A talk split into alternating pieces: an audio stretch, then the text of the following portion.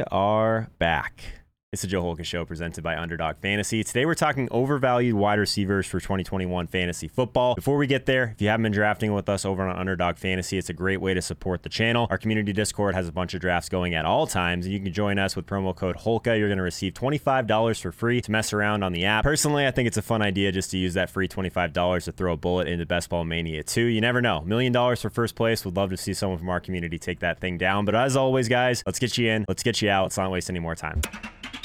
Mike Evans, average draft position, wide receiver 15, 36 overall per underdog fantasy. First off, guys, he's great. Literally the first player in NFL history to start his career with seven straight thousand yard seasons. My concern is that in this area of the draft, it's really hard to justify a 19% target share. Seven games with fewer than five targets is just scary, especially since his PPR points per game is right in line with his ADP, and he scored 13 touchdowns last year, almost as many as the two years prior combined. As of now, I just prefer Antonio Brown as a value if we're going to be targeting a member of this passing game. You can can grab him as wide receiver 43 on underdog. What bothers me about Evans' ADP and the reason I have him on this overvalued list is that it is so steep for a guy that just has unpredictable volume that I guess can't possibly justify it in that range.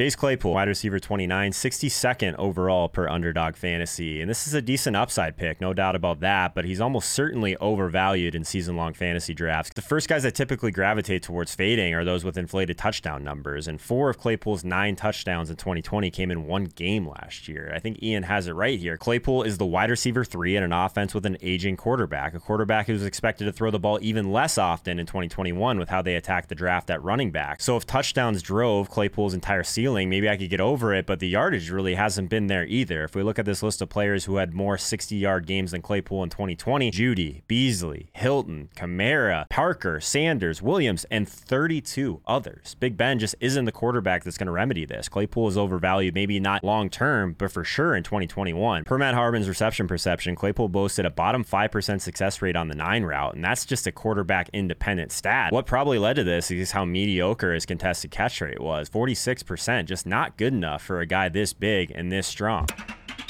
Adam Thielen, average draft position, wide receiver 23, 49th overall per underdog fantasy. And he might honestly look like a value if you just look on the surface. Wide receiver 11 in PPR leagues last year, but he actually finished 27th in targets, 22nd in receptions, and 23rd in receiving yards. So essentially, if you boil it down to his 14 touchdowns, the third most in the NFL, which was pretty much what drove his production so heavily in 2020. So regression is definitely coming, and the room for error is still super thin at this ADP for a Vikings offense who boasted the sixth lowest pass percent in the NFL last year. He just feels overvalued at this spot of drafts when we should be focused a little bit more on ceiling and growth. I like guys like Ja'Marr Chase, Tyler Lockett, a lot more in this range.